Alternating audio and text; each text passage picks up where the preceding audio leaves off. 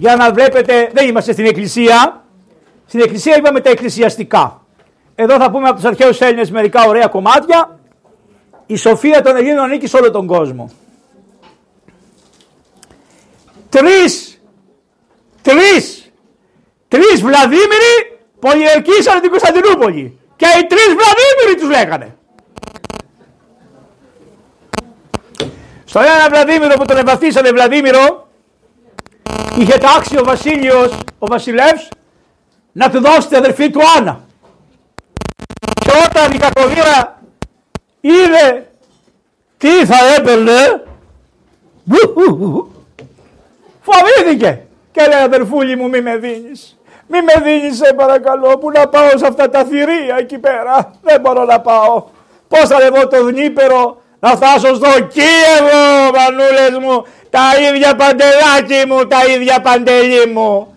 Και είχαν έρθει οι προηγούμενοι το 800 παρακαλώ να πολιορκήσουν την Κωνσταντινούπολη και ήταν όπως σας είπα την προηγούμενη φορά επίσκοπος στην Κωνσταντινούπολη ο Άγιος Φώτιος, ο Μέγας Φώτιος, ο οποίος επειδή ο βασιλεύς έλειπε δεν είχε με τι να νικήσει αυτά τα χιλιάδες μονόξυλα με τους Ρώσους απάνω. Αυτή η Ρώσ που λέει ο Άγιος Μόσχας ότι ό,τι είναι Ρώσ είναι δικό μας. Σιγά καημένε και εμάς. Ό,τι είναι των Ελλήνων και η Μικρασία δικιά μας ήτανε. Τι θα κάνουμε τώρα; Θα πάμε να κάνουμε εισβολή;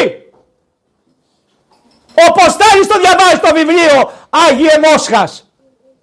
Και μας λες μπουρδες επειδή λέει το χρονικό του 800 λέει Ρος, Ρος όλους αυτούς τους λέει Ρος. Ευχαριστώ πολύ και εμένα το χρονικό του 11ου αιώνα τα έχει όλα την Ρωμαίοι καπούντα. Θα, θα ζήσετε στην πραγματικότητα. Εγώ δεν ξέρω τι έκαναν οι Ουκρανοί και δεν είχε καμιά δουλειά το ΝΑΤΟ να πάει στο υπογάστριο της Ρωσίας. Φάγαν και το κεφάλι τους τζάμπα και τους δώσανε τη λεγόμενη αφορμή όπως δώσαμε εμείς αφορμή με το ότι αλλά πρώτα, πρώτα όλο το βουνό το Τρόδος του πήραν τα όπλα. Οι προδότες των Ελλήνων οι προδότες και μετά κάμανε με τη Χούντα να σκοτώσουν το Μακάριο. Και επειδή ήταν εγγυήτρια δύναμη που δεν είχε καμιά δουλειά να είναι εγγυήτρια δύναμη η Τουρκία αλλά την έβαλε η Αγγλία. Μετά από αυτό μπήκε και η Τουρκία καμαρωτή καμαρωτή και είπε ήρθα να σώσω τους Κυπρίους και τους Τούρκους από την καταπίεση των Ελλήνων κατά πως λέει και αυτός το ίδιο πράγμα. Και λέει δεν άλλαξε η άποψή μου για την Κύπρο. Πώς δεν άλλαξε αφού πράττεις άλλα από αυτά που λες. Ταλαιπωριόνταν οι Ρώσοι. Μπορεί, δεν ξέρω. Αυτά είναι, παιδιά, για να βρείτε την αλήθεια είναι πολύ δύσκολα τα πράγματα. Εγώ ξέρω ότι τώρα σκοτώνονται άνθρωποι και από εδώ και από εκεί και η Εκκλησία είναι υποχρεωμένη να προσεύχεται για όλους αυτούς. Αλλά το βράδυ της Αναστάσεως πώς θα κρατήσεις τη λαμπάδα Άγιε Μόσχας και κύριε Πούτιν και θα πάτε στον καταδρικό ναό της Αναστάσεως του Χριστού και θα κρατάτε τη λαμπάδα και θα φωνάζετε Χριστός βοσκρέσε και βοήστηκε βοσκρέσε. Με τι μούτρα, εγώ δεν σου λέω, έχετε το δίκιο εσείς. Με τι μούτρα, ε, καλά κοροϊδέψατε κι εσείς τόσο καιρό. Και θα, από όλα αυτά θα βγει η δοξασμένη Γερμανία η οποία πήρε την άδεια να κατασκευάσει στρατό δικό της, ενώ μέσα στο σύνταγμά της απαγορευόταν να έχει στρατό η Ανατολική και η Δυτική Γερμανία. Κραπ! Μια χαρά! Δημιουργήσανε τους πειρασμούς. Και ας πω κάτι άλλο. Εγώ φοβάμαι ότι ό,τι λεφτά έχετε κάτι στρώματα οι Έλληνες έχουν 2.000 ευρώ, ένα χιλιάρικο ευρώ, 500 ευρώ, κάτι στην τράπεζα. Μία μέρα αυτοί θα πούνε πτώγευση, θα πάνε τα λεφτά σας, όλος ο υδρότας σας μηδέν και θα έχετε κάτι κατοχικά λεφτά που έχω εγώ στον παππού μου. Τον παππού μου ένα τσουβάλι κατοχικά λεφτά. Και έλεγα του παπά μου τόσα λεφτά έχουμε. Ίσον μηδέν, μου λέγει ο γέρος. Αυτό θα γίνει. Αυτό θα κάνουν. Διότι κινούν τα παγκόσμια νήματα του διαβόλου. Οι διαβολεμένοι ανθρώποι. Και κοροϊδεύουν. Δεν μου λέτε αυτά τα Ηνωμένα Έθνη πόσο μισθό πήρε το κάθε ένα γουρούνι που είναι εκεί μέσα. Τι μισθό παίρνει δεν μας λένε. Τι μισθό παίρνει. Τσάμπα είναι. Δωρεάν είναι. Εκεί πέρα. Σιγά. Καθαρίζουν λεφτά πολλά. Τα λέγανε εδώ οι αρχαίοι Έλληνες. Εγώ τώρα θα αρχίσω να σας τα διαβάσω από εδώ μέσα. Για να βάλετε μυαλό να καταλαβαίνετε. Ακούστε λοιπόν από τους μύθους του Εσώπου. Αυτό το βιβλίο το έχω πει πολλές φορές. Το διάβαζε. Δύο βιβλία διάβαζε ο πατέρας του ο μεγάλου του Αγίου Πορφυρίου. Λένα και Αλόπιξ. Μια λιονταρίνα και μια αλεπού. Λένα ονειδοζωμένη υπό αλόπεκος επί το διαπαντός του χρόνου ένα τίκτην. Μια αλεπού κορόιδευε μια λένα, θα σου κόψω τη γλώσσα, κορόιδευε μια λένα και της έλεγε κακομήρα της λέει σε ένα χρόνο γεννήσει ένα παιδί μόνο. Ενώ οι αλεπούδες γεννάνε περισσότερα τα λεπουδάκια, τα βλέπετε. Και απαντάει η Λένα, γεννάω ένα, ένα έφη, αλλά λέοντα. Εγώ γεννάω ένα το χρόνο, αλλά ένα λιοντάρι. Εσύ γεννάς αλεπουδάκια που στα σκοτώνουν εύκολα και που σου τα τρώνε εύκολα και τα τρώω πρώτη εγώ, λέει η λιονταρέσα. Τι σημαίνει αυτό; Μην τρίβεσαι στην αγγλίτσα του τσοπάνι και να καταλαβαίνεις ποια είναι η θέση σου. Η θέση σου είναι μια μικρή ελαδίτσα.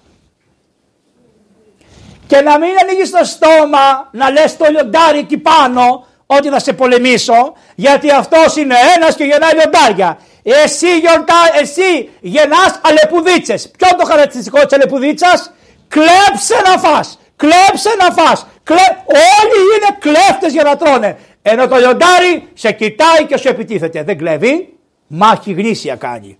Ενώ γι' αυτό είναι αυτός ο μύθος. Αλεπουδίτσα μου δεν θα κοροϊδεύεις για πολύ χρόνο. Κάτσε στα αυγά σου και μην κουνιέσαι. Μύθος του Εσώπου. Πες και τύχη. Είναι μερικοί ανόητοι που κάνουν βλακίες και συνέχεια λένε ότι μας στέει η μαύρη μας η τύχη. Όταν πήγα να κοινωνήσω εχθές έναν άνθρωπο ο οποίος μπήκε στο νοσοκομείο γιατί είχε σπάσει το ποδάρι του. Και αφού τον είχαν σε ένα δωμάτιο, τον κολλήσανε COVID. Αφού είχε COVID, του λένε: Δεν θα σας χειρουργήσουμε τώρα, θα περιμένετε να σας περάσει το COVID. Πόσες μέρες έκανε να περάσει το COVID, Πόσες μέρες έκανε. 15 μέρες τον περιμένανε, το σπασμένο το ποδάρι, να, αιμορραγία, να. Το χειρουργήσανε πρώτα και μετά έπαθε το COVID. Πώς έγινε, πρώτα το χειρουργήσανε και μετά έπαθε COVID. Θυμάσαι; Δεν, δεν το ξέρει. Δεν το ξέρει. Γιατί δεν το ξέρει; Γιατί δεν το ξέρει, διότι δεν τον βλέπει. Δεν μπορεί να το δει. Μα δεν τον κόλλησε COVID από το σπίτι, τον κολλήσε στο νοσοκομείο. Έχει να το δει. Και χθες επιτέλους τον βγάλανε το COVID και τον φέρανε στο δωμάτιο. Πήγαμε στο δωμάτιο. Και πήγαμε να τον κοινωνήσουμε. Έτσι δεν είναι; Πήγαμε να τον κοινωνήσουμε τον άνθρωπο. Και είδα κι άλλοι εκεί γύρω, θα ξανακοβεντιαστούν όλοι τώρα. Όλοι, πατήσει πατώσε είσαι. Ήταν ένας χοντρός δίπλα ξαπλωμένος, ντό, σαν κειμένα. Και αφού κοινώνησα τον άνθρωπο, εξομολογήθηκε ο άνθρωπος, μου λέει ο χοντρός, δεν μου λέει, παπά, είδες μου λέει ο Θεός τι κάνει, μου λέει στην Ουκρανία και στη Ρωσία. Και... Μου λέει και αυτός για να με πιάσει, θα με συγχύσεις τώρα με τη θεία κοινωνία στα χέρια εγώ. Εγώ κανονικά όταν έχεις θεία κοινωνία δεν πρέπει να μιλάς, το βουλώνεις και φεύγεις. Και του λες, αριβεντέτσι Ρώμα. Αλλά εγώ δεν αντέχω. Σηκώνω το δισκοπότριο το καταγείο για να είμαι σίγουρος. και τώρα του λέω να σε φτιάξω. Λέω να σου πω μια ερώτηση. Πόσα κιλά είσαι, μου λέει 180. Δεν μου λες του ρε χοντρέ, εσύ που είσαι 180 κιλά και εγώ είμαι 200. Άμα πάθουμε και σπάσει το πόδι μας, πόσο θα κουραστούν γιατί δεν μας κάνουν καλά; Μου λέει πάρα πολύ. Βλέπεις του λέω.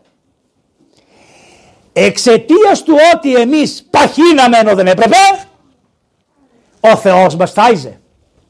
Μου λέει όχι. Ποιος έκανε βαρέλι και σένα και εμένα; Μόνοι μας. Άρα του λέω, εμείς έχουμε αυτοκαταστραφεί και με τον πειρασμό που θα μας συμβεί να σπάσουμε τα πόδι είμαστε στο νοσοκομείο τόσες μέρες και δεν ξέρουμε θα βγούμε. Έτσι είναι και το ρωσικό και το ουκρανικό και όλα. Εσείς και εμείς κατασκευάζουμε του διαβόλου τη δουλειά. Και έχετε ο διάβολος και στην κάνει. Τι δουλειά έχει ο Θεός με μένα που χόντρινα; Και τι δουλειά έχει ο Θεός με τα όπλα των Ρώσων και με τη Ρωσία και τα λοιπά και τη βλακεία που σε δέρνει σένα. Εμείς αυτό καταστρέφουμε τον κόσμο. Και μερικοί το λένε ότι τα φταίει η τύχη. Ακούστε λοιπόν τους αρχαίους Έλληνες πώς το λέει για την τύχη. Εγγύς φρέατος πέστη σε κοιμάτο. Πάνω σε ένα, ε, πώς το λένε αυτό, πηγάδι, στο χείλος του πηγαδιού ένα παιδί κοιμότανε. Ωραία. Με παίρνεις, ε; θα γελάει το σύμπαν και περνάει η μαυροτύχη και λέει στο παιδί Ανάστα και άπερθε ντέφερ ξύπνα και φύγε από εδώ μήπως κάτω του φρέατος πέσεις, μήπως κατά λάθος πέσεις μέσα στο φρέαρ και όλοι εμέ την τύχη καταμέμψονται πάντες. Όλος ο κόσμος λέει η τύχη φταίει που τον έριξε κάτω ενώ σε φταίει το βλάμενο στο μυαλό. Το βλέπετε; Οι αρχαίοι Έλληνες ούτε τύχη ούτε τίποτα δεν πιστεύανε. Σου λέει την τύχη την κατασκευάζεις μόνος από τη βλακεία που σε δέρνει. Ξύπνα, σύνεθε. Τώρα, μπορεί ο κύριος να επιτρέψει πειρασμούς. Ευλογημένο να είναι. Αλλά μην τα δείχνει στους άλλους. Να τα ρίχνει στον εαυτό σου. Γι' αυτό λέει ξύπνα, άπερθε, μήπως και πέσεις μέσα στο φρέαρ και το φρέαρ μετά σου λένε όλος ο κόσμος κατηγορούν την τύχη. Λοιπόν, άλλο ένα ωραίο.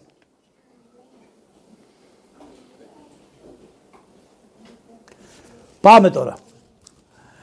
Λέων και Βάτραχος. Λέων ακούσας ποτέ βατράχου μέγαδου όντως. Δηλαδή ο Λέων ο καημένος περπάταγε και ακούει ένα βατράχι να κάνει κουακάξ, κουακάξ. Δεν το βλέπε όμως, απλώς το άκουγε. Επεστράφει προς τη φωνή, ιόμενος λέει μέγα τι ζώων είναι. Γύρισε να κοιτάξει από πού έρχεται η φωνή, ιόμενος, νομίζοντας ότι θα είναι κανένα μεγάλο ζώο και παρέμεινε λίγο να δει ποιος το καλοφωνάζει τόσο πολύ. Σαν και εμένα. Και να σου βγει και ο βάτραχο. Προσεφών δε ο Λέων αυτόν κατεπάτησε. Αυτόν που ούρλιαζε και φώναζε ίσα με το λιοντάρι, όταν τον είδε το λιοντάρι με το ποδάρι του τον κατεπάτησε. Τι σημαίνει αυτό; Υπάρχουν μερικοί και στην τηλεόραση και πολιτικοί φωνάζουν και κάνουν και τα λοιπά και τα λοιπά. Και μόλις παρουσιαστεί η σωστή δύναμη δεν πάνε να έχουν κάνει όλες τις φωνές τους καταπατεί το ποδάρι του λιονταριού. Γι' αυτό κύριε να προσέχεις. Μην γκαρίζεις παραπάνω σαν και εμένα το κανονικό. Να λες και να γκαρίζεις την αλήθεια. Μύθι του Εσώπου. Πήρε δύο. Αυτό που θα σας διαβάσω είναι και πατερικό. Το έχουν και τα πατερικά κείμενα το γεροντικό. Ανθρώπων έκαστος δύο πύρας φέρει. Τι είναι οι πύρες; Σακούλια. Δύο σακούλια φέρνει ο κάθε άνθρωπος. Το μεν έμπροσθεν, το δε όπισθεν. Ένα είναι μπροστά του και το άλλο του είναι πίσω. Γέμι δε κακόν εκάτερα και τα δυο γεμάτα κακά είναι. Και αυτό που σου κρέμεται μπροστά και αυτό που σου κρέμεται στην πλάτη. Μπροστά λέει είναι των αλωτρίων. Δηλαδή μπροστά σου κρέμονται τα κακά των άλλων. Και πίσω κρέμονται τα, τα κακά του φέροντος. Αυτού που τα κουβαλάει. Και δια τούτο οι άνθρωποι τα μεν εξ αυτών κακά ουχορώσει. Γι' αυτό οι άνθρωποι λέει αυτά που είναι στην πλάτη τους τα κακά δεν τα βλέπουνε. Τα δε αλότρια των άλλων ανθρώπων πάνει πολύ και ακούστε τη λέξη που λέει ακριβώς θεώνται. Τα δικά τους δεν τα κοιτάνε και κοιτάνε τον μπροστινών τους. Αυτά τα λένε και οι Άγιοι Πατέρες. Μεθαύριο στο γεροντικό που θα αρχίσουμε να διαβάζουμε είναι καθαρό αυτό το πράγμα ότι αφήνουμε τα δικά μας που είναι πίσω στην πλάτη μας στην καμπούρα μας και κοιτάμε την καμπούρα του μπροστινού. Εις και κύον, δηλαδή εις τι είναι, το σακάλι και ένας σκύλος εις και κύον περί ευτοκίας ύριζων. Δηλαδή ένα τσακάλι και ένας σκύλος μαλώνανε ποιος γεννάει καλύτερα, πιο εύκολα και καλύτερα παιδιά. Έφη δε οικείον εύτοκος είναι μάλιστα πάντων των πεζών ζώων. Εγώ λέει είμαι εκείνη που, είμαι, που γεννάω πιο εύκολα από όλα τα ζώα που είναι πεζά. Δηλαδή περπατάνε. Πεζός, πεζός και εις υποτυχούσα προς αυτήν φυσήν. Καλά της λέει, έχεις δίκιο. Αλλά όταν τούτο λέγεις ίστη, να ξέρεις, της λέει κυρα, κυρασκύλαινα, ότι τυφλούς τους σε αυτή σκύλα καστίχτης. Ότι τα σκυλάκια σου το πρώτο καιρό που γεννιόνται είναι τύφλα. Άρα δεν είσαι εύτοκη. Μπορεί να γεννάς εύκολα, αλλά αυτό που γεννάς δεν είναι εντάξει σύμφωνα με τη φύση. Πρέπει να περάσουν κάποιοι μήνες, δεν ξέρω πάρεις, ξέρει, που θα ανοίξουν τα σκυλιά τα μάτια τους για να δούνε. Λοιπόν, τι σημαίνει με αυτό, μην κομπιάζεις. Το κάθε ζώο έχει το χαρισμά του. Το κάθε μουλάρι όπως είμαστε εμείς έχει το χαρισμά του. Μη λες ότι είσαι καλύτερος από τον άλλον όπως είπες σήμερα ε, ε, το, πώς το, το αποστολικό κήρυγμα. Κοίτα την καμπούρα σου κι τους άλλους. Μη λες ότι είσαι καλύτερη σκύλα εσύ γιατί γεννάς πιο εύκολα. Σιγά το θέμα. Γεννάς τυφλά. Και που γεννάς πιο εύκολα τυφλά είναι τα παιδιά σου κυρά μου. Σύνερθε. Λύκος και ποιμένες. Ο Λύκαιος λέει ειδών ποιμένας αισθίοντας εν σκηνή πρόβατο είδε κάτι ποιμένες να τρώνε σε μια σκηνή το πρόβατο ο Λύκος. Εγγύ προσεθών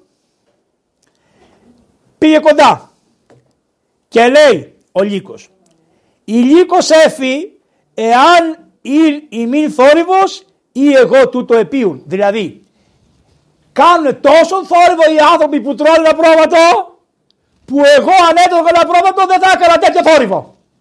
Τι σημαίνει με αυτό; Ταπεινά χαμηλά χαμηλά, έχεις φαγητό και καφιέσαι, χαμηλά ρε, στα τραπέζια σας, χαμηλά, ταπεινά, γιατί ο λύκος θα το τρώγε βουλωμένο το στόμα, χωρίς να κάνει οι άνθρωποι ευοχούνται, ευοχούνται, αχαχαχα, τι αχαχα ρε, αφού πεθαίνει στην Ουκρανία ένας άνθρωπος, πώς τολμάς και ζητάς να κάνεις καρνάβαλο, Α, και κατά τα άλλα, oh, τους πονάμε, τους λυπόμαστε. Δεν πονάνε και δεν λυπούνται κανέναν. Ναι.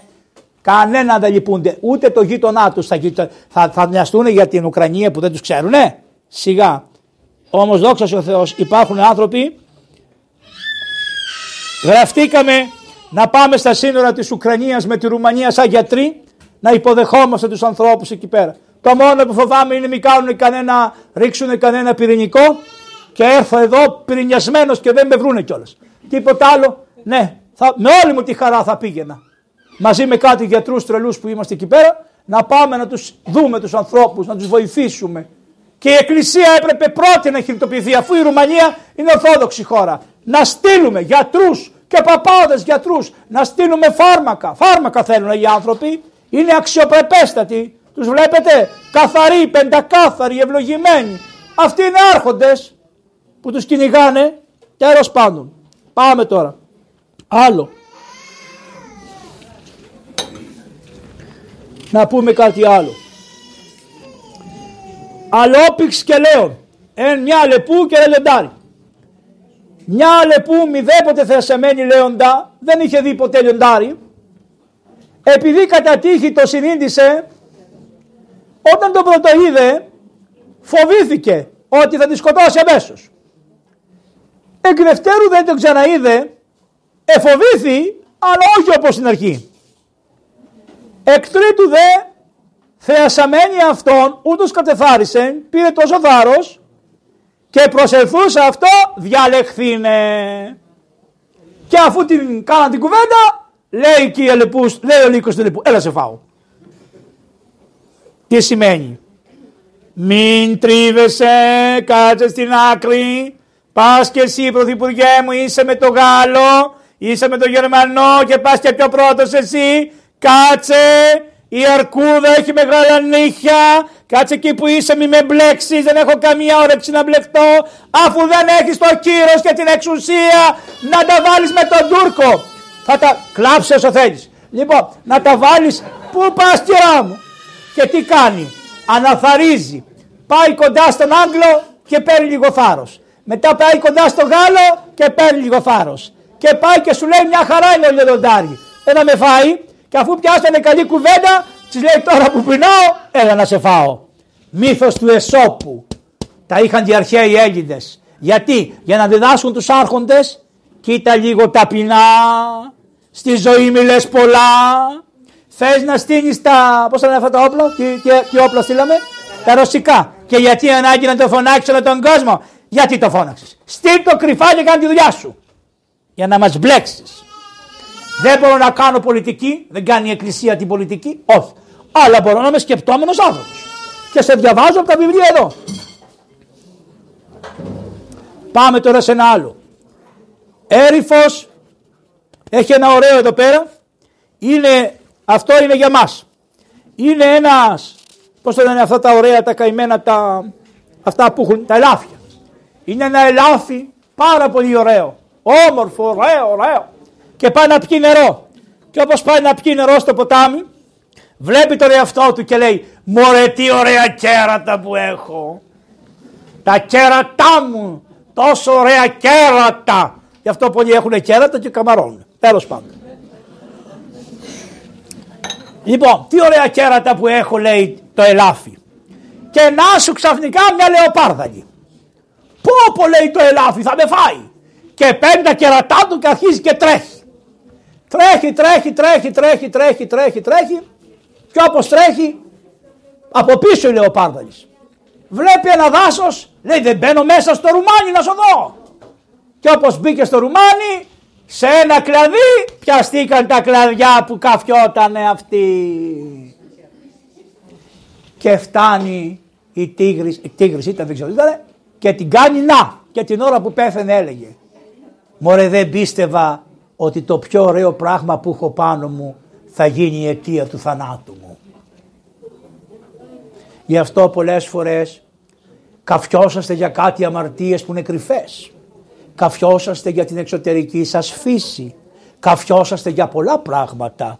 Δεν ξέρεις αύριο αυτό θα γίνει η αιτία να σε καταπιεί ο διάβολος.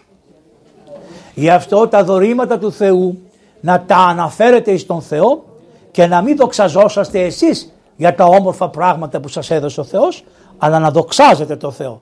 Είδατε τι ωραία οι αρχαίοι πατέρες τα λέγανε. Έχω ένα ωραίο εδώ, είναι μια γριά, φεύγουμε από εδώ, πάμε σε κάτι άλλο. Εδώ είναι οι αρχαίοι σοφοί, τα ωραία. Πώς ήσαν οι αρχαίοι σοφοί, διπνοσοφιστού, ποικίλη ιστορία. Έχει ωραία εδώ. Περί Αριστείπου, επαμεινώντα και αποφθέγματα των φιλοσόφων. Ακούστε ένα ωραίο. Ο Θαλής του λέει μια γριά του Θαλή, ξέρεις λέει τα άστρα. Λέει ξέρω. Δεν έρχεσαι από το σπίτι μου να δεις τα άστρα να μου πεις τη μαύρη μου τύχη. Είναι σαν τη Λίτσα πατέρα, ξέρεις σαν και αυτούς που βλέπουν τα αστέρια εκεί πέρα. Και εάν, εάν ο κύριος Στατσόπουλος, καλά ο άνθρωπος, εάν εμείς βλέπουμε τον καιρό με Πορφύριο, Παΐσιο και χαιρόμαστε, μας λέει πώς μας έχει καθυστερημένους. Αυτοί που κοιτάνε τα άστρα και λένε κοτσάνες, αυτοί και όλη η Ελλάδα τους βλέπει, αυτή είναι φυσιολογική. Δηλαδή μιλάμε, έχουν γυρίσει τα ποδάρια και χτυπάνε τα κεφάλια. Και ποιος το λέει εδώ, το λέει το, το βιβλίο. Λέει γριά. Έλα του λέει στο σπίτι να μου πεις τα αστέρια, τι λένε για μένα. Λέει αυτός, έρχομαι. Και όπως ερχόταν ήταν μια λακκούβα βαθιά και επειδή κοίταζε τα αστέρια δίνει μία και πέφτει μέσα. Ο Θαλής, ο Μιλήσιος. Αυτός είναι. Του λέει το γραίδιον. Και λέει, ανημόξαν τη φάνε τη γράβουν. Δηλαδή η γριά Φώναξε, ανημόξαν, γύμη. Ω, πω πω λέει φάνε η γριά. Φώναξε και είπε, όι με, χάθηκε μέσα στην τρύπα. Σίγαρο θαλή τα εν ποσίου δυνάμενος ειδήν τα επί του ουρανού ή γνώσεσθε. Ρε βλάκα θαλή μιλήσιε του λέει αυτά που είναι στα πόδια σου δεν μπορείς να δεις κακομύρι και επί του ουρανού ή γνώσεσθε. Αυτό το χαρίζουμε σε όλους τους ανοήτους που θέλουν να ξέρουν τι είναι στην ουράνιο βασιλεία ενώ δεν μπορούν να ξεχωρίσουν τα ποδάρια τους που πατάνε. Κύριοι, ταπεινά, καθίστε εκεί που είστε και μην ψάχνετε παρακάτω. Μια γριά έβαλε το αφαλί το μιλήσιο στη θέση του. Λοιπόν, ακούστε τώρα αποφθέγματα του θαλού του μιλησίου. Πρεσβύτατος των όντων Θεός. Τι λέει ο καημένος. Ότι από όλα τα όντα ο πιο γέρος είναι ο Θεός. Γιατί, γιατί τι λέει, ότι πρώτος είναι ο Θεός. Αλλά δεν ξέρει να το πει ότι είναι άκτιστος. Δεν ξέρει να το πει και λέει ότι από όλα όσα υπάρχουν το πρώτο, το πρώτο ύπαρξη, η πρώτη ύπαρξη είναι ο Θεός. στον γάρ κόσμος. Το καλύτερο πράγμα που υπάρχει και έκαμε ο Θεός είναι ο κόσμος. Αυτό λέει και η Εκκλησία ότι όταν ο Θεός θέλησε να κάνει την παντοδυναμία του έφτιαξε την εκκλησία. Αλλά οι αρχαίοι Έλληνες μέχρι εκεί, έφτιαξε τον κόσμο. Οι αρχαίοι Έλληνες μέχρι εκεί πηγαίνανε. Τον κόσμο. Μέγιστον τόπος. Το μεγαλύτερο πράγμα τι είναι λέει, ο χώρος. Τόπος σημαίνει χώρος.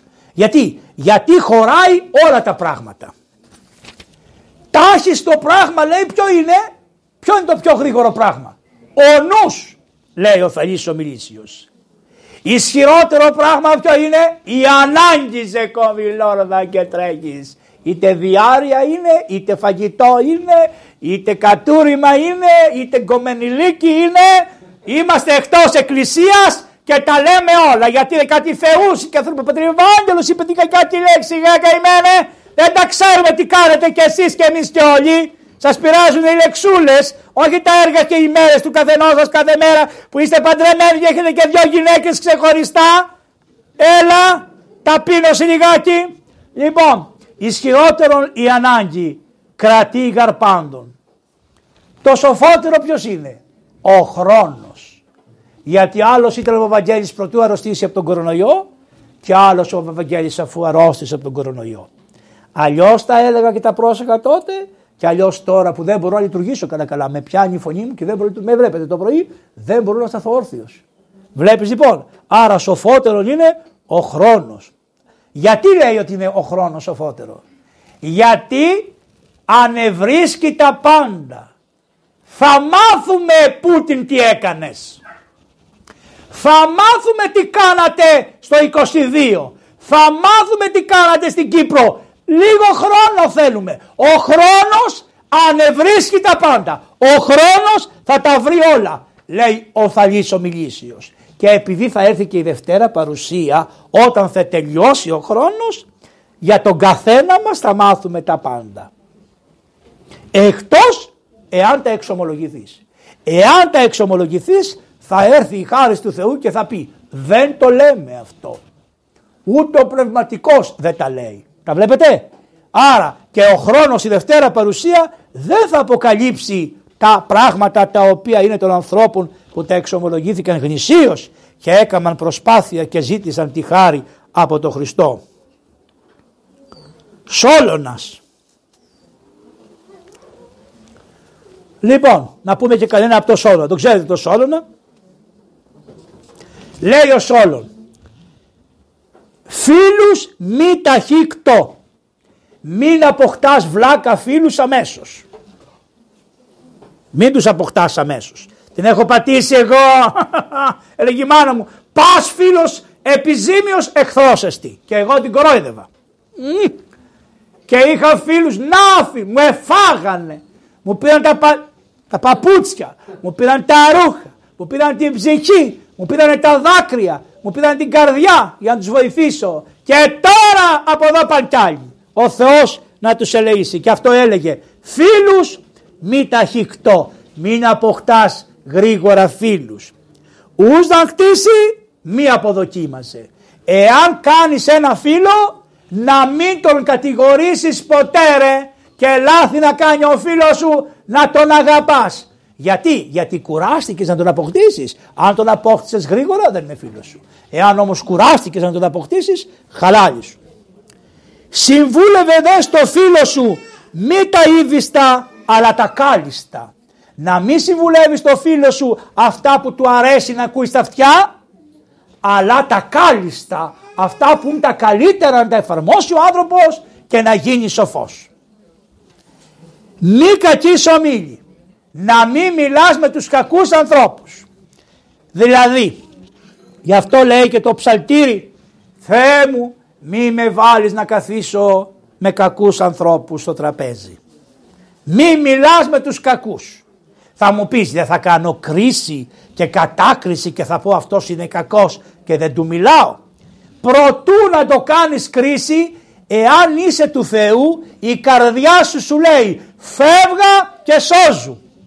Εάν δεν καλλιεργείς το Θεό στην καρδιά, την πατάς. Αλλά αν καλλιεργείς την καρδιά το Θεό, τι λέει, φεύγα και σώζου. Δεν χρειάζεται να τον κρίνεις στην καρδιά σου, σε έχει προστατέψει το Άγιο Πνεύμα που ενεργεί στην καρδιά σου, σε έχει προστατέψει και τι σου λέει, φεύγα από αυτόν και σώζου. Μα λες, μα δεν έχει καλό άνθρωπος είναι, ναι, αλλά σου λέει, η καρδία σου, ένα Αγίο Πνεύμα τη φεύγα και σώζου. Μνημόνευε το στις προσευχές και φεύγα μακριά.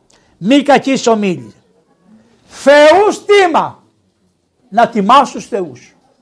Πώς τους τιμάς τους θεούς; Με τη λατρεία, με την προσευχή, με το λιβάνι, με τις μετάνοιες, με το να τιμάς τους θεούς, οι αρχαίοι Έλληνες δεν εκτελούσαν εντολές των θεών, διότι οι θεοί δεν δίνουν εντολές.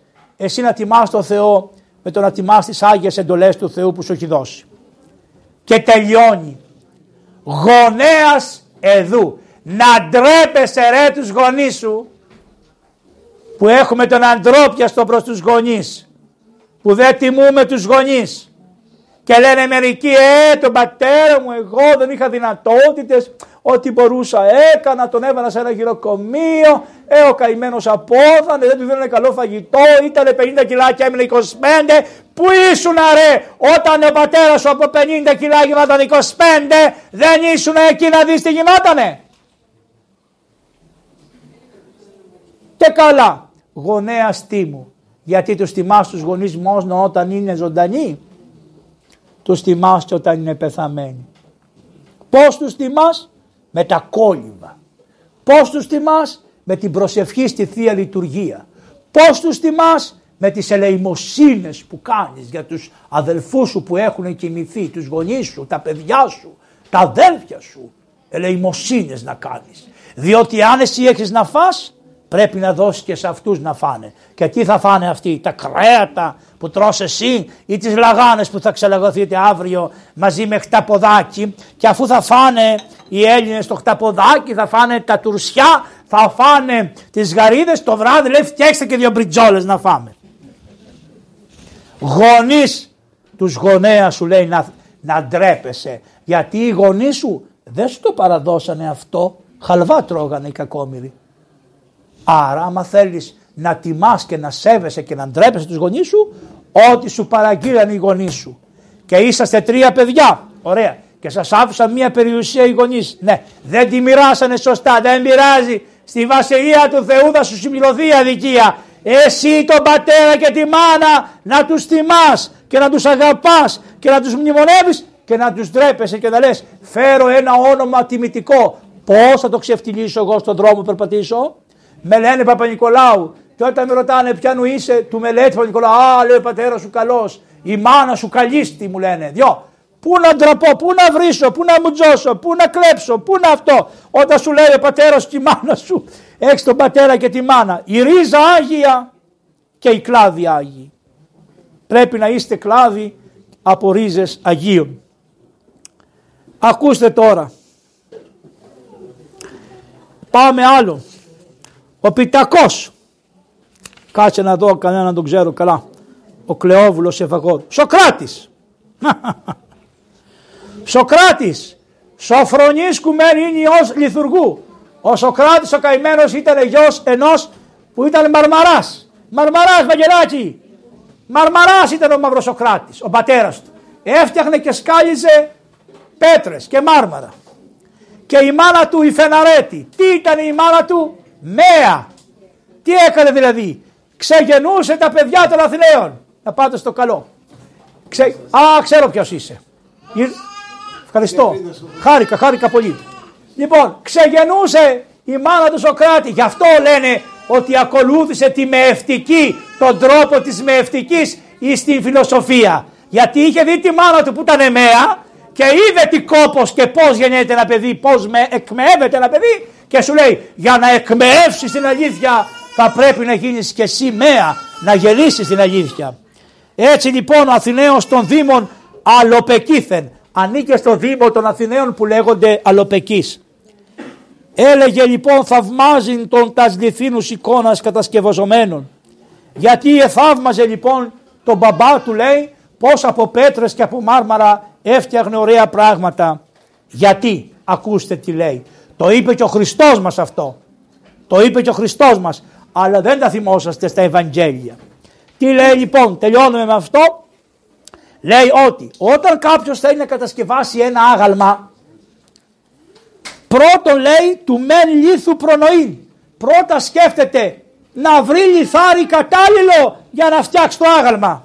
Δεν παίρνει ό,τι τύχει, δεν βάζει υπουργό ότι του κάτσει και του, του το πει μασονία, δεν βάζει, σκέφτεται. Δεν κάνει τα αποφλήματα, σκέφτεται πρώτα και λέει τούτο το μάρμαρο θα κάνει δουλειά ή δεν θα μου βγάλει μάρμαρο καλό. Και μετά που και που το ζυγιάζει και βλέπει 50 υπουργούς Ντύσου μια γριά ένας γέρος και πήγαινε στην Ελλάδα και πες μια μάθω τι υπουργός είναι ο Κώστας, τι υπουργός είναι ο Γιάννης, φευγάτε, τι υπουργός είναι ο Γιώργος. Να μάθω κι εγώ, να ακούς τι λέει λαός στα καφενεία και τι μούντζες τους ρίχνει και αμέσως γύρνα και άλλαξέ τους βάλε άλλον. Ψήφισε λέει εδώ πέρα ο Σοκράτης άμα θέλεις να φτιάξεις ένα, ένα άγαλμα νεκρό, νεκρό ε, ένα άγαλμα νεκρό ψήφισε πρώτα το, το μάρμαρο. Τι μάρμαρο θα είναι; Και αυτός ως ομοιότατος έσω αυτό δε αμελεί ως μη ομοίους στο λίθο φαίνεστε. Και να κάνεις κάτι άλλο. Να ξεχάσεις τον εαυτό σου. Και να βλέπεις, δηλαδή μην έχεις ιδιοτέλεια την ώρα που θα διαλέξεις την πέτρα. Να σκεφτείς ότι οι λύθοι δεν είναι όλοι οι ίδιοι και άμα βγάλεις θα γίνει ηλίθιος έτσι. Είναι πολύ εύκολο από λίθος να γίνεις λίθιος.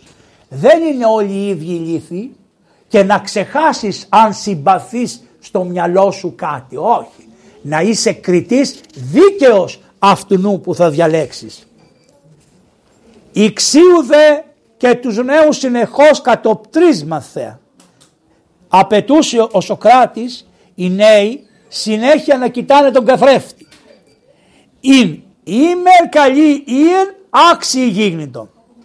Τι εννοεί, δεν εννοεί τον καθρέφτη αν είναι ωραίοι και αν είναι εύκολοι για να κοιμώνται με τον Σοκράτη, γιατί λένε και αυτές τις κατηγορίες για τον άνθρωπο, ενώ ο ίδιος Αρκιβιάδης λέει ότι πήγε και ξάπλωσε στο κρεβάτι του Σοκράτη και ο Σοκράτης γύρισε πλευρό και δεν έκανε τίποτα με τον Αρκιβιάδη.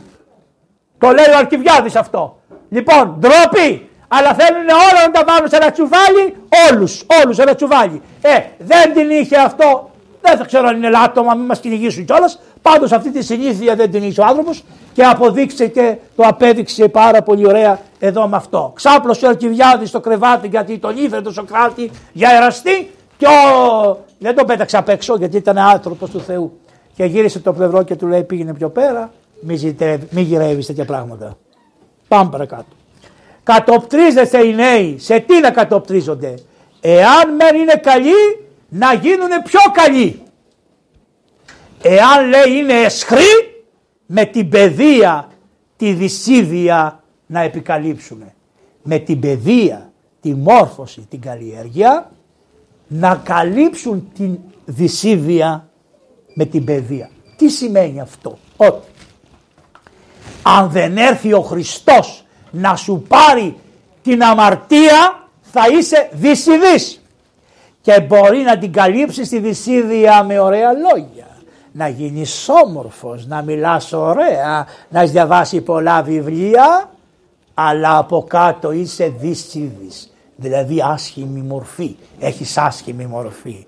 Άρα είσαι υποκριτής.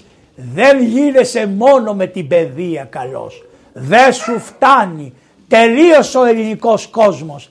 Πρέπει να έρθει ο αφέντης Χριστός να το βάλεις στο παιδί στην κολυμβίδρα να χάσει τη δυσίδια της ψυχής και του εσωτερικού σώματος, της καρδίας και να μπει ο Χριστός στην καρδιά. Γι' αυτό ο καημένος ο Σοκράτης λέει μέχρι εδώ φτάνω εγώ. Δεν μπορώ παρακάτω. Εγώ θα σας κάνω να σας μάθω πώς να επικαλύψετε τη δυσίδια με τη γνώση. Αλλά πάντοτε θα είστε δυσιδείς και θα ρέπετε στο κακό. Πρέπει να έρθει κάποιος άλλος που λέει ποιος είναι να σας βαφτίσει εν πνεύματι Αγίο και να γίνετε καθαροί και να χάσετε τη δυσίδια. Και τότε θα γίνετε πορφύριοι, θα γίνετε παΐσιοι, θα γίνετε, θα γίνετε ε, Ιάκωβοι Τσαλίκηδες, θα γίνετε αυτούς που ξέρετε, Νεκτάριοι και όλους, Μάρκοι Ευγενικοί, ευγενικός επώνυμο. Τι ωραίο επώνυμο, ευγενικός, ο Μάρκος ο ευγενικός. Θα γίνετε Γρηγόροι οι Παλαμάδες, η οικογένεια του Παλαμά. Θα γίνετε τέτοιοι εφόσον ο Κύριος σας πάρει τη δυσίδια. Λοιπόν, καλέ σας λέει επιδείπνων πλουσίους και της, ε, και της ξανθήπης εδουμένης εφηθάρη. Τους κάλεσαν σε ένα δείπνο λέει πολλοί πλούσιοι άνθρωποι. Η Ξανθιπούλα η καημένη γυναίκα του η Ξανθήπη σκοτωμένη μέρα νύχτα.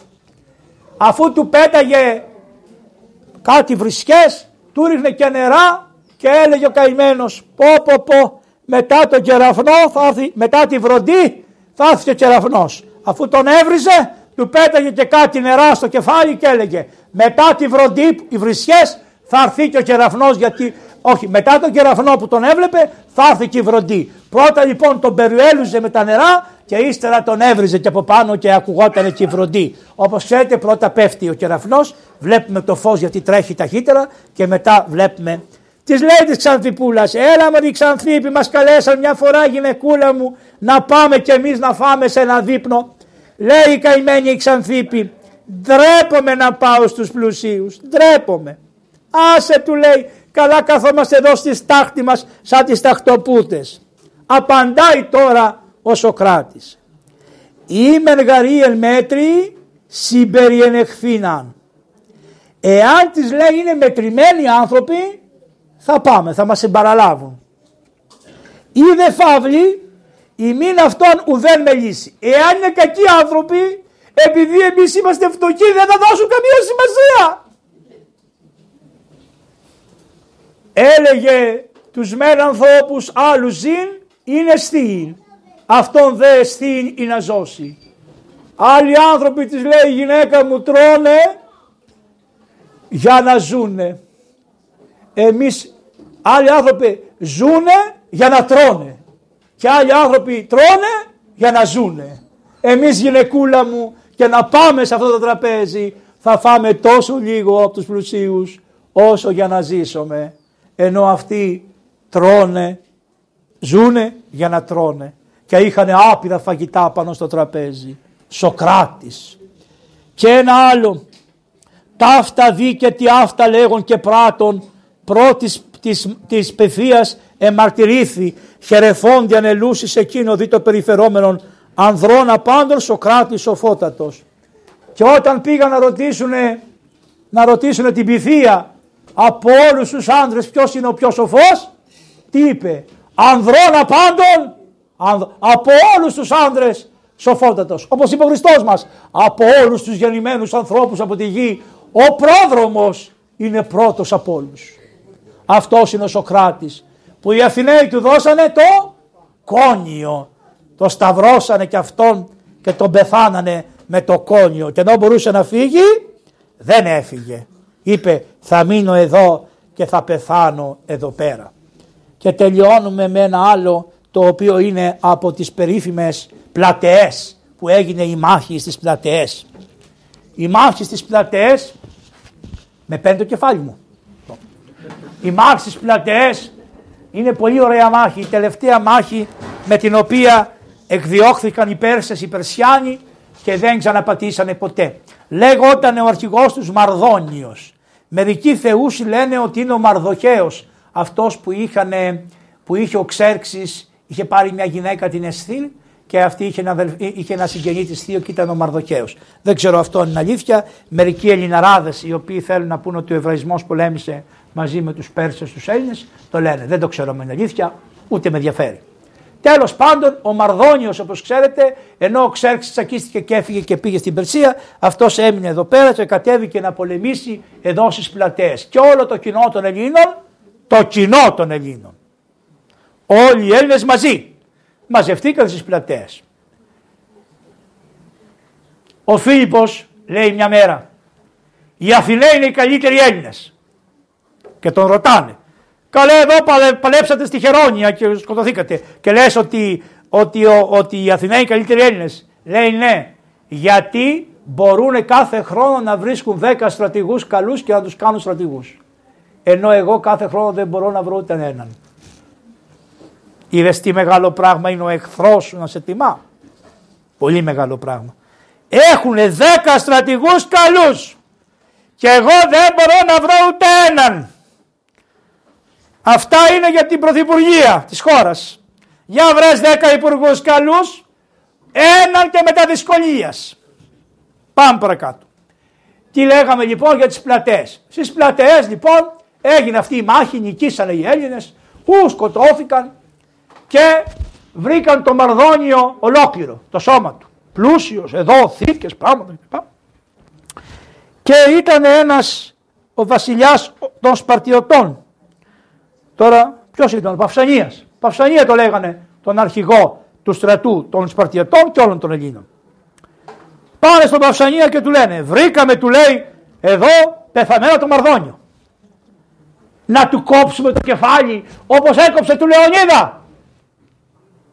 Και να το περιφέρουμε σε όλο τον κόσμο, να το δει ο κόσμος και να τον φτύνουν οι Έλληνες το Μαρδόνιο. Και τι είπε αυτός. Αυτά τα χαρίζουμε στον Πούτι να τα ξέρει. Και στους άλλους. Όλοι τους. Όταν γίνεται πόλεμος έλεγε ο Καρδιώτης δεν είναι αυγά να σπάμε και οι δυο έχουν κουνήσει στην ουρά. Ξηγημένο. Αλλά είμαστε πάντοτε επέρ αυτού ο οποίος υποφέρει περισσότερο. Τι να κάνουμε. Πάντα θα διακονήσουμε αυτόν που υποφέρει περισσότερο. Αυτή είναι η μοίρα μας. Η Εκκλησία είναι πολύ δύσκολο. Στον... Αυτό είναι εμφύλιος πόλεμος βλέπετε εκεί. Αυτό είναι εμφύλιος πόλεμος. Δεν είναι πόλεμος, είναι εμφύλιος πόλεμος. Γιατί ε, είναι συγγενικά γέννη, έχουν την ίδια πίστη και είναι ορθόδοξοι μεταξύ τους. Και γι' αυτό και ο, αρχε, ο, ο Αρχιεπίσκοπος Κιέβου αυτός ο Ρώσος, ο, πώς το λένε αυτόν, όχι Επιφάνιος, ο άλλος, πώς λέγεται ο άλλος, ο Νούβριος είναι σε μεγάλη δυσκολία ο άνθρωπος. Και 12 αρχιερείς που ήσαν της Ρωσίας με τον Μόσχας είπανε φεύγουμε, δεν σε μνημονεύουμε Μόσχας. Διότι δεν έπρεπε, έπρεπε να σταθεί σε μπο, να βρούμε μια λύση. Όχι αυτό το πράγμα, μέχρι να την ισοπεδώσει να τελειώνει η δουλειά. Α είναι. Και η δυτική μια χαρά, μούγκα στη στρούγκα, μια χαρά είναι. Τελειώσαμε. Λέει λοιπόν να του κόψουμε το κεφάλι. Και απαντάει τότε ο Παυσανίας. Βρε βλάκα του λέει, θα σε μαστιγώσω. Γιατί ακριβώς γι' αυτό πολεμάμε. Να μην γίνουμε βάρβαροι σαν κι αυτούς. Δεν κόβουμε κεφάλια εμείς. Αυτό είναι βαρβαρικό έθιμο. Εμείς τέτοιο βαρβαρικό έθιμο δεν θα το φέρουμε στη χώρα μας. Και αφήστε το λέει και μετά το λείψανό του χάθηκε. Δεν τελειώσαμε.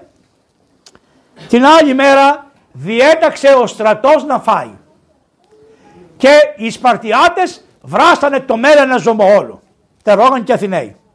Και μετά διατάζει να φτιάξουν, επειδή ο Μαρδόνιος εγκατέλειψε τη σκηνή του όλη. Βρήκε τους μαγείρους και τους λέει μαγειρέψτε σαν να φάει ο Μαρδόνιος και οι Πέρσες.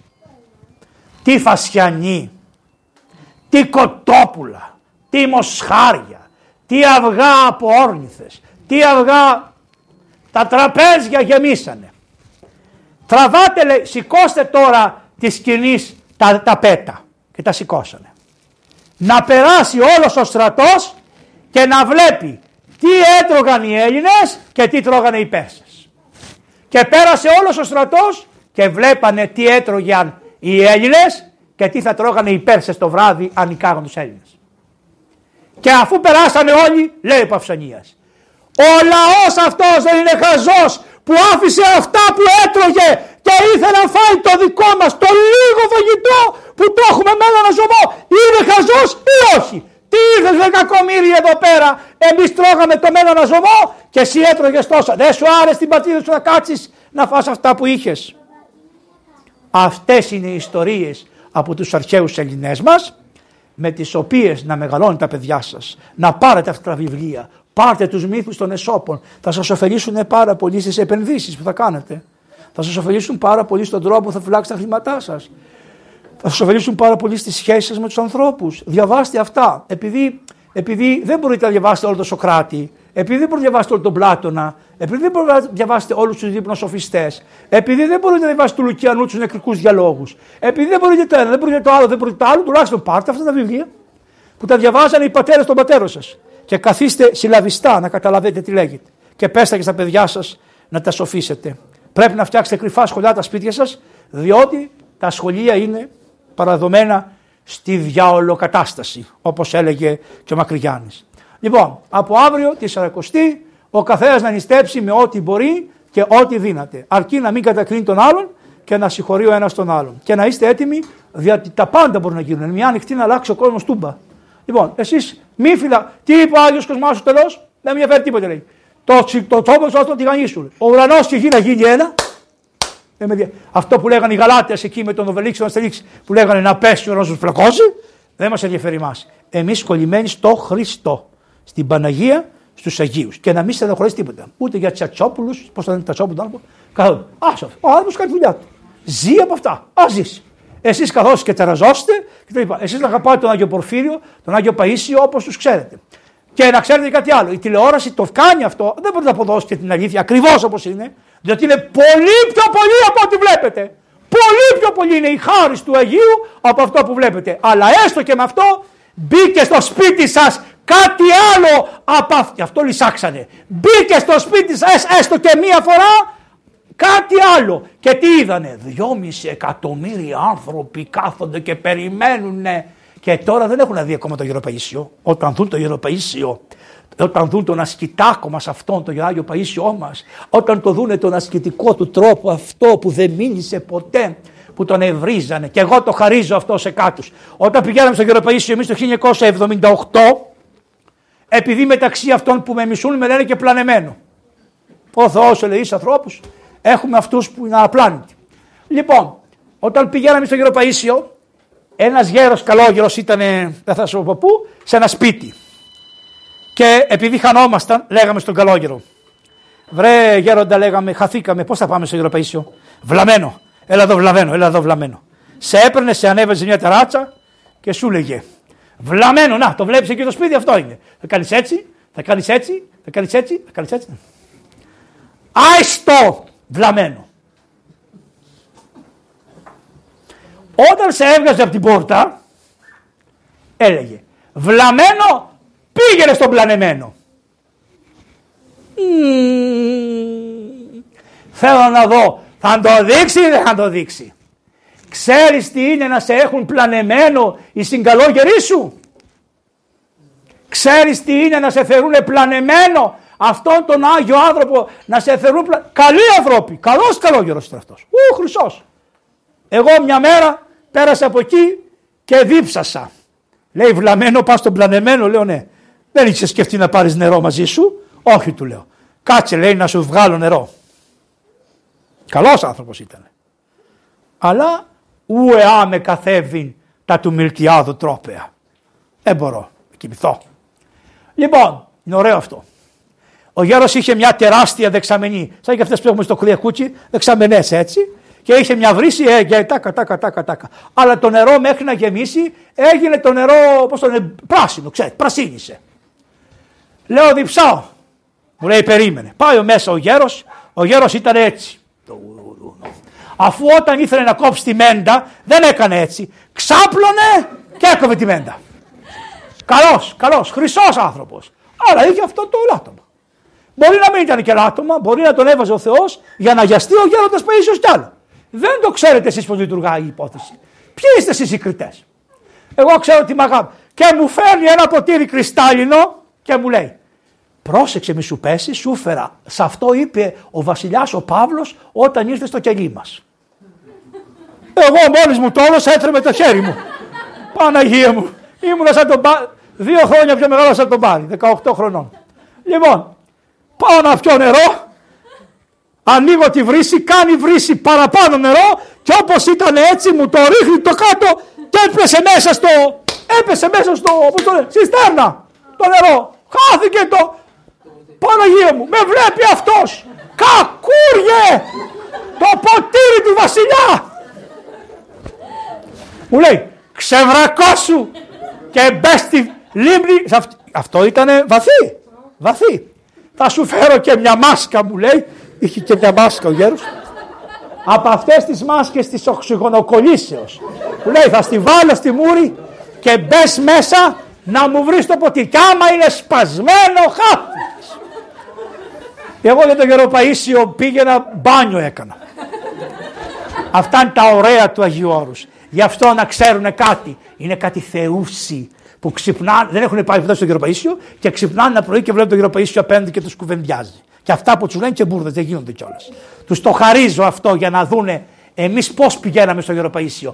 Μας εμπόδιζε ο διάβολος να πάμε. Και όμως δεν με ενδιαφέρει εμένα. Εγώ θα πάω, ας το δείτε πλανεμένο τον άνθρωπο και πηγαίναμε στο Γεροπαΐσιο. Λοιπόν, και μπαίνω μέσα, του λέω εγώ να βγάλω τα παντελόνια και να μπω με το σόβρακο στα γεννόζα. Θα πάω με το τζιν. Μπήκα με το τζιν και έκανα βουτιές έτσι με αυτά τα τέτοια Και του λέω, βγάζω το χέρι μου και του λέω, τάξε μου, βγάλ το έξω πρώτα μου λέει, να το δω. το έβγαλα το ποτήρι, ήταν σό και αυλαβές. Λοιπόν, πέθανε ο γέρος. Πέθανε. Εγώ ξαναπάω τώρα στο καλύβι του. Ξαναπάω. Και βλέπω το ποτήρι. Και λέω, για ένα ποτήρι γέρο κόντεψες να πεθάνεις. Και τώρα είσαι πεθαμένος. Τι να τα κάνεις τα ποτήρια του βασιλιά και τι να τα κάνεις τα... Όμως μου έδωσε ένα ποτήρι νερό να πιω και τον εμνημονεύω συνέχεια γι' αυτό.